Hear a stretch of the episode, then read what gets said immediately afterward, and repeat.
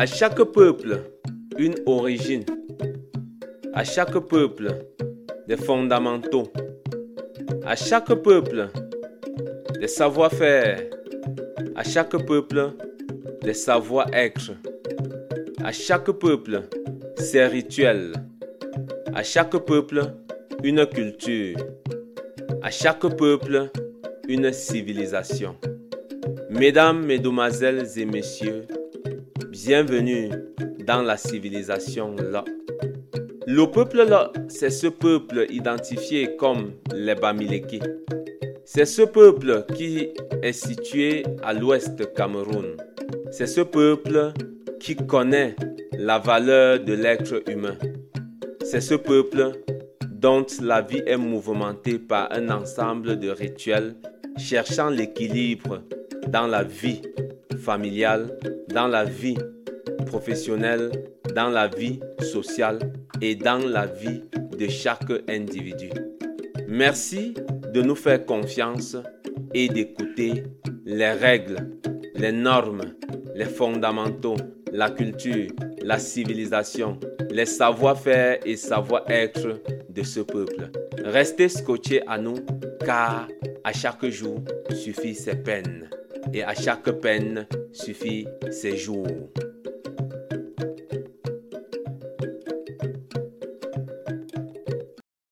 Pour cette édition, mesdames et messieurs, nous allons parler de la naissance.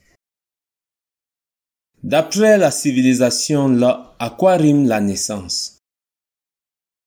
La naissance, dans le sens spirituel, c'est la première matérialisation de l'âme ou la première forme d'énergie qu'une personne présente dans le monde physique. Cette personne existe certes avant le monde physique. Où est-ce que cette personne existe? D'où vient l'homme? Voilà des questions que nous nous posons au quotidien. Selon la définition de l'être humain chez les lots,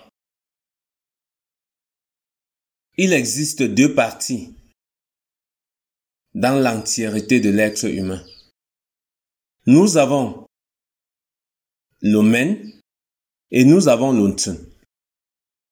L'être humain est appelé menten. L'omen, c'est la partie matérielle, la partie palpable, la partie physique, la partie visible, cette partie qui interacte avec tout ce qu'il y a autour de nous. Et l'untun, c'est la partie invisible, la partie immatérielle, la partie intouchable. L'untun, c'est cette partie-là qui anime l'omen. Lorsque nous allons dissocier l'omen et l'untun, nous verrons que l'omen ne sera plus mobile. Il faut l'untun pour que l'omen puisse se mouvoir. Il faut l'untun pour que l'omen puisse communiquer, puisse interpréter les ondes qu'émettent les autres éléments de la nature. Cependant, d'où vient l'omen? D'où vient l'untun Beaucoup d'entre vous ont vu chez les ressortissants bamileke une petite forêt derrière les cases. D'aucuns l'appellent la forêt sacrée. D'autres l'appellent les sanctuaires. Mais si je m'abstiens à la langue que j'utilise pour vous former, tel le Mdumba, cette partie est appelée Mbo. Mbo signifie réserve ou reste. C'est la réserve de quoi? C'est la réserve énergétique. C'est la réserve où réside toute forme d'énergie qui donne vie, toute forme d'énergie qui alimente la vie, toute forme énergétique qui donne l'existence aux plantes, aux animaux et même aux hommes. L'Ontun réside dans ces zones. Tout au moins si je souhaiterais vous expliquer encore ce qu'est l'Ompa. Je vous dirais que tout autour de nous est constitué de deux parties. La partie visible, c'est cette partie-là qui permet à ce que nous soyons en contact avec ce qu'il y a autour de nous. Alors il existe aussi une partie visible pour ce qu'il y a autour de nous. Une partie invisible, c'est cette partie spirituelle-là qui permet aux parties visibles d'émettre les ondes et de pouvoir communiquer avec les autres. Simplement pour dire que les ondes viennent de la partie invisible, mais la partie qui reçoit et ressent ces ondes-là, c'est la partie visible.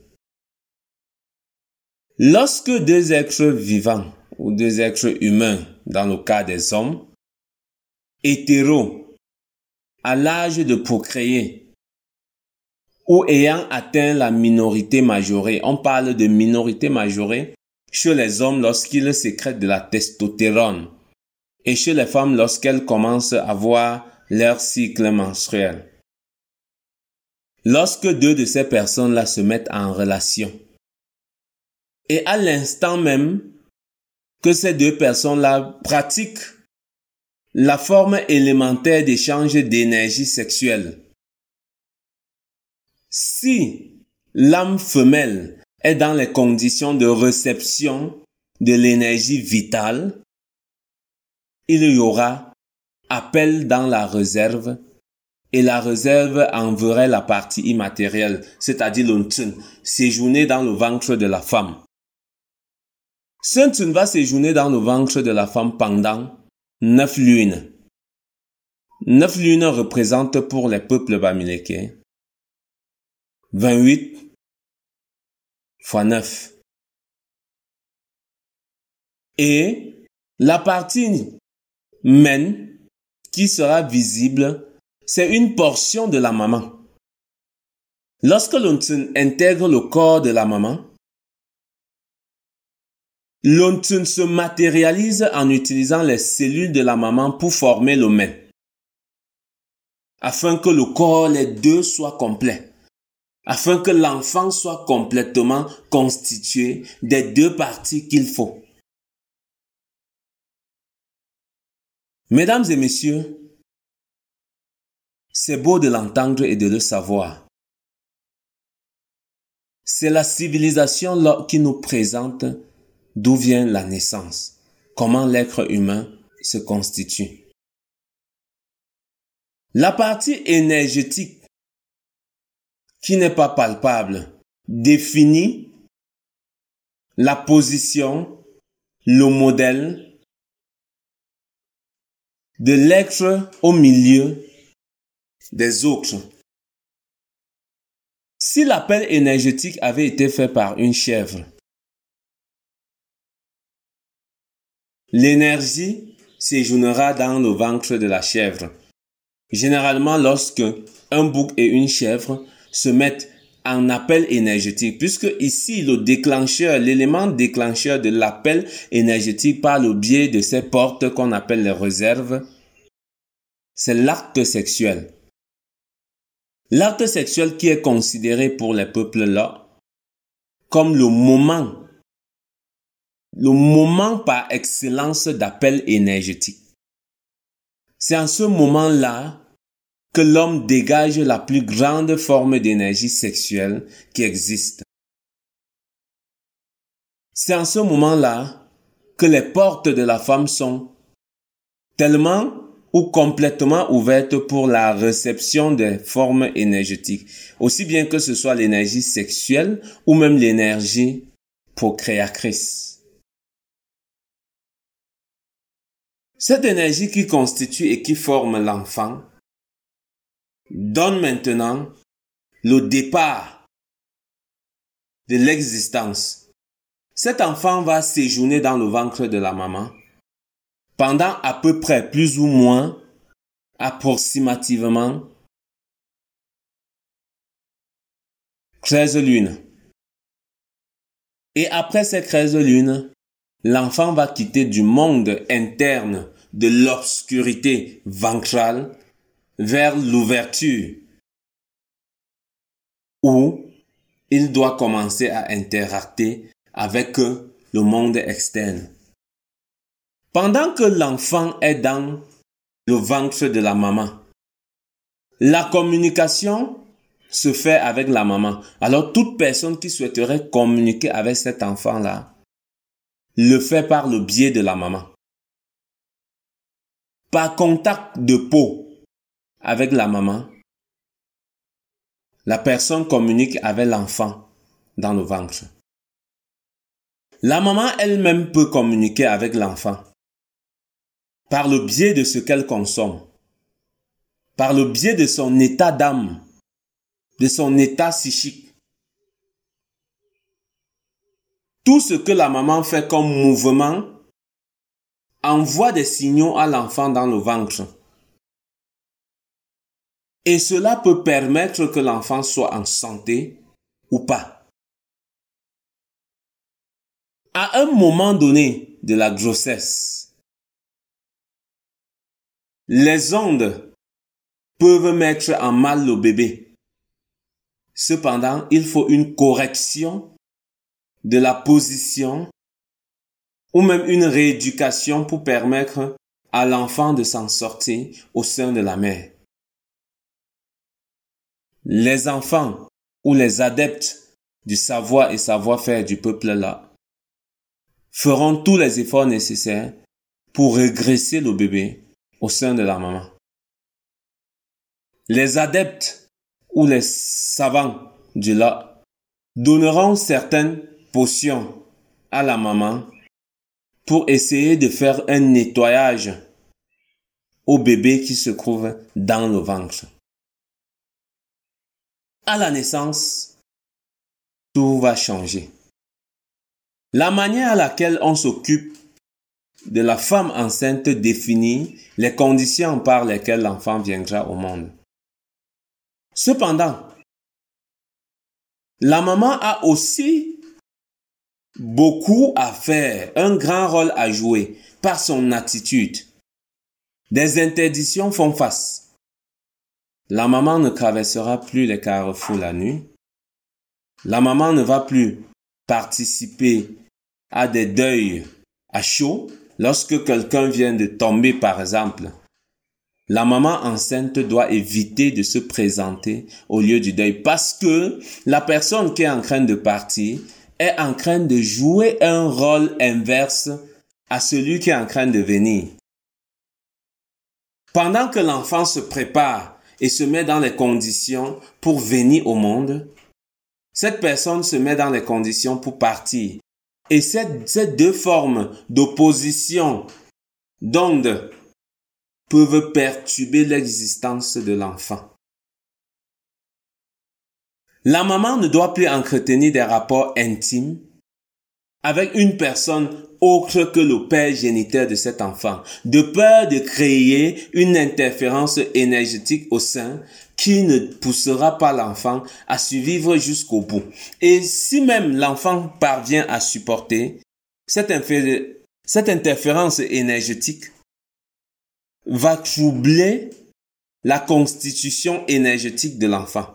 Par moment, on dira l'enfant, après la naissance, aura des, des, des diminutifs, que ce soit dans le sens mental, ou peut-être dans le sens comportemental, ou même dans le sens énergétique. On cherchera de midi à 14 heures pour savoir ce qui a affecté l'enfant.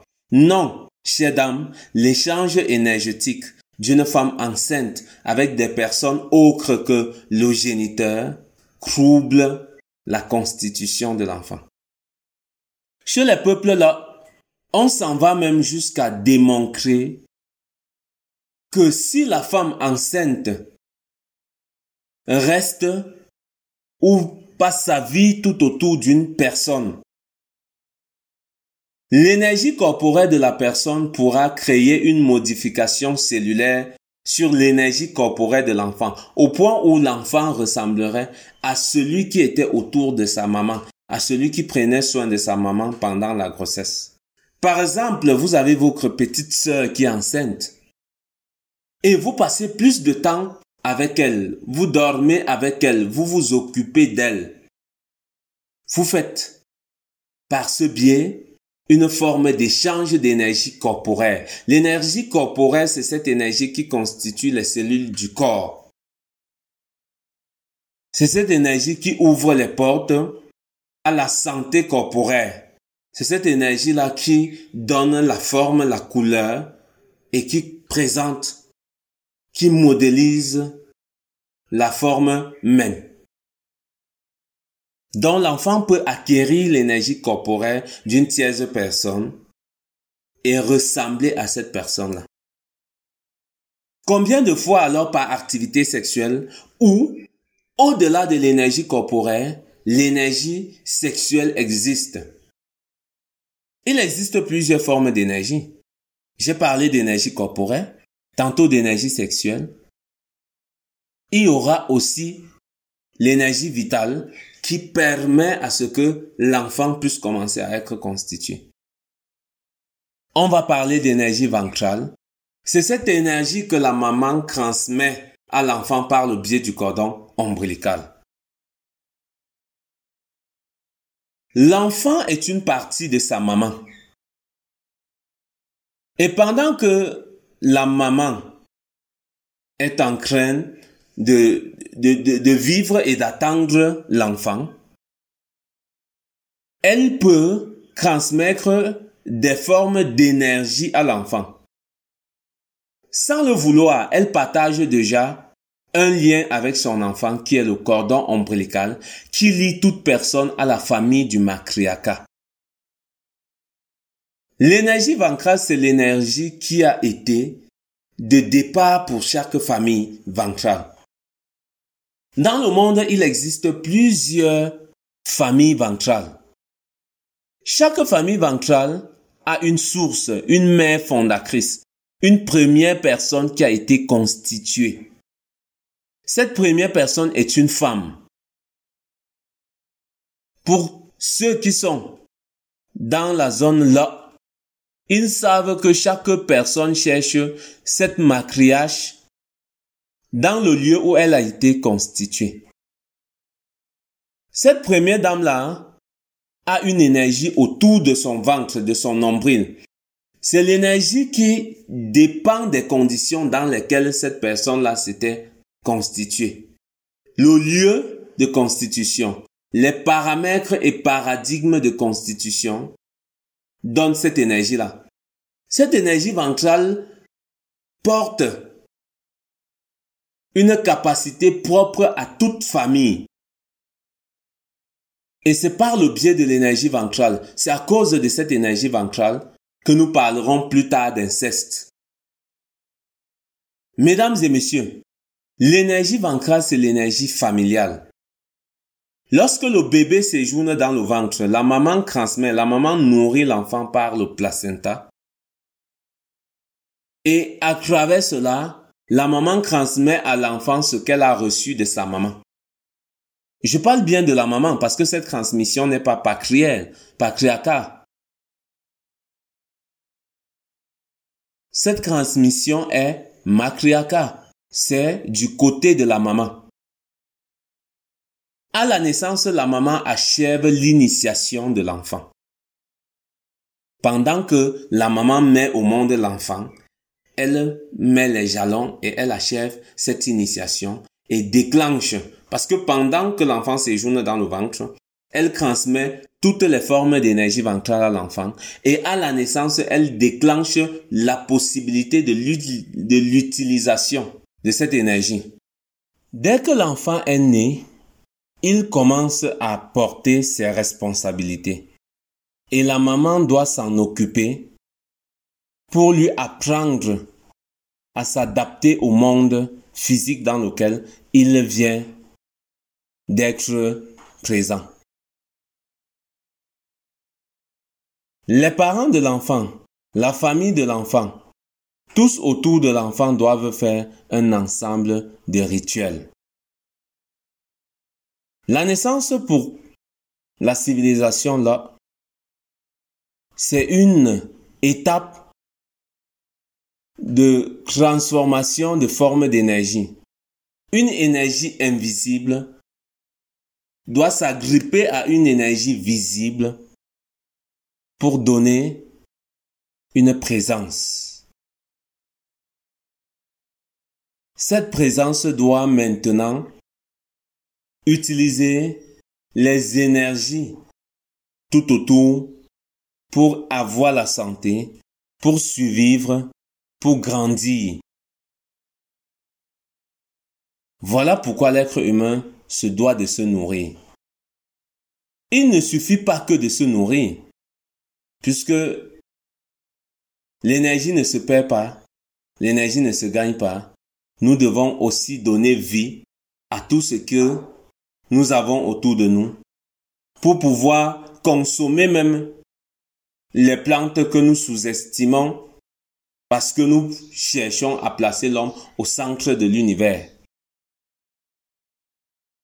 Dans la civilisation là, la naissance est une ouverture.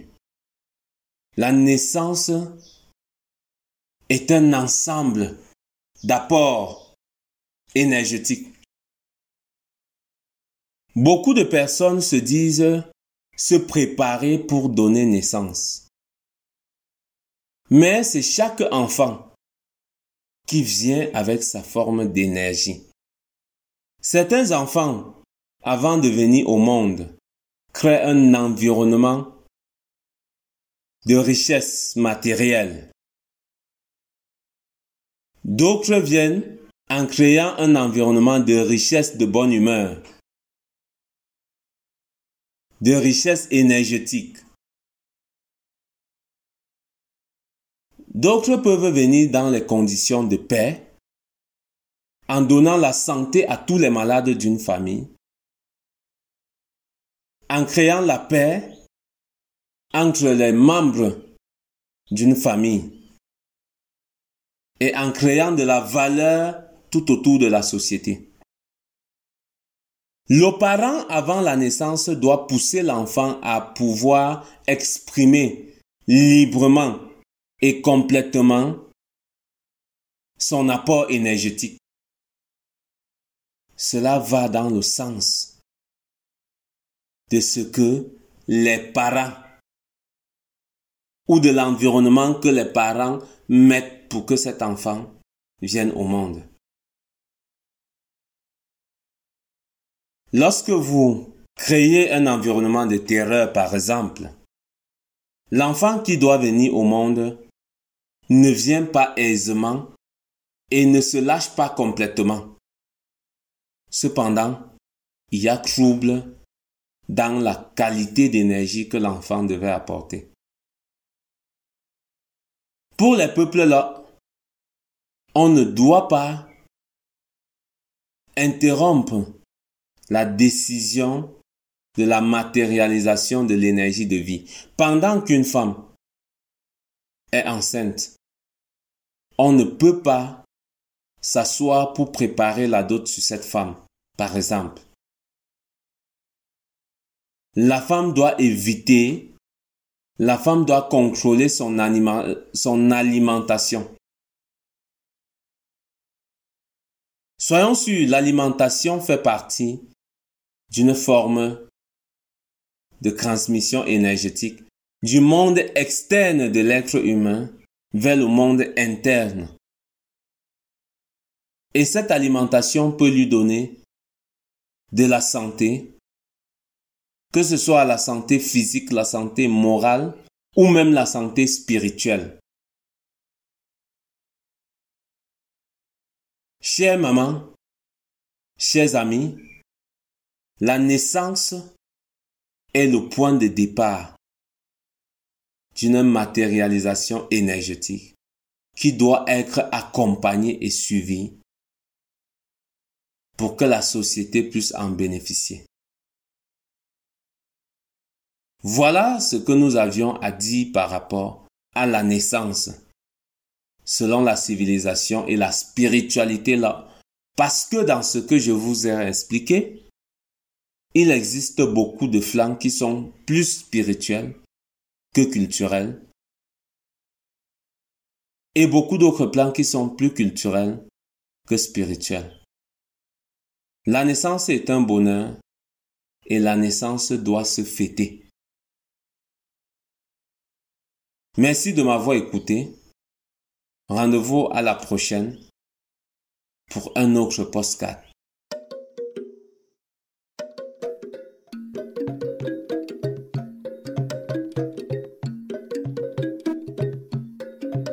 Mesdames et messieurs, nous sommes contents, nous sommes heureux de vous savoir toujours nombreux à l'écoute de la culture, de la civilisation du peuple là.